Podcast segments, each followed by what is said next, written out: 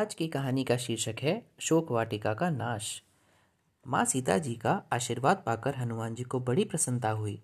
उनसे बातचीत करते हुए उनकी दृष्टि अशोक वाटिका में लगे हुए तमाम सुंदर फल वाले वृक्षों पर गई। उन फलों को देखते ही उनकी भूख जाग गई। उन्होंने सोचा कि इन फलों के द्वारा मुझे अपनी भूख मिटा लेनी चाहिए।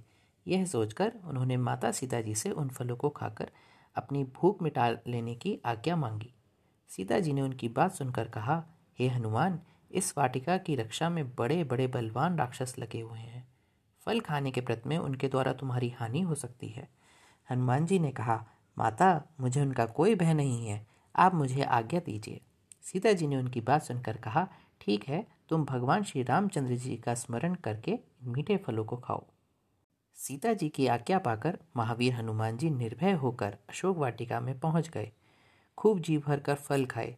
पेड़ों को भी उखाड़ उखाड़ कर तोड़ तोड़ कर फेंकने लगे। बहुत से बलवान राक्षस वहाँ रखवाली कर रहे थे।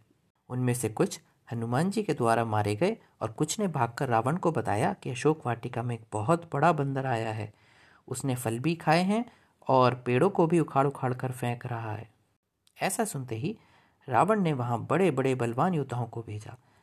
लेकिन हनुमान जी ने खेल खेल में ही उन्हें थप्पड़ों और घूसों से मार गिराया।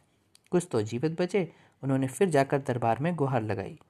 अब रावण ने अपने महापराक्रमी पुत्र अक्षय कुमार को वहाँ भेजा, किंतु वह भी हनुमान जी के हाथों मारा गया। उसके मारे जाने का समाचार सुनकर रावण बहुत ही दुखी और क्रोधित हुआ।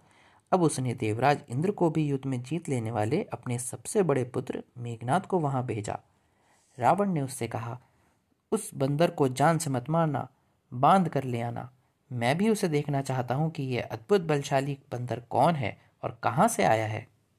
अब मेघनाथ बहुत से बलवान योद्धाओं के साथ अशोक वाटिका की ओर चल पड़ा। हनुमान जी ने देखा कि यह अत्यंत भयानक और विकराल योद्धा सामने आ रहा है। पहले तो उन्होंने मेघनाथ के साथ आने वाले योद्धाओं को मार डाला। फिर एक पेड़ उखाड़कर उसके द्वारा मेघनाथ के रथ को घोड़ों सहित चकनाचूर कर दिया। इसके बाद एक ज़ोर का मुक्का मेघनाथ की छाती में मारकर वह फुर्ती से पेड़ के ऊपर चढ़ बैठे।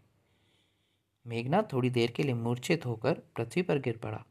बेहोशी दूर होने के बाद उसने बहुत माया रची, लेकिन उनका हनुमान जी पर कोई प्रभाव नहीं पड़ा।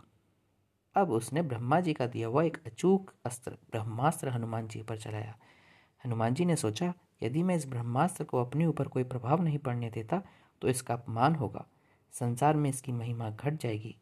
इसलिए ब्रह्मास्त्र की चोट लगते ही वह जान बूझ कर बेहोश होकर पृथ्वी पर गिर पड़े। अब मेघनाथ ने उन्हें नागपाश में बाँध लिया। यहीं उससे भूल हो गई।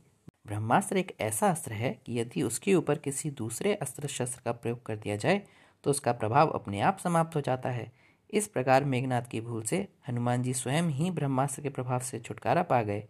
उन्हें उसका प्रभाव नष्ट करने की आवश्यकता ही नहीं पड़ी। बोलिए श्री रामचंद्र की जय।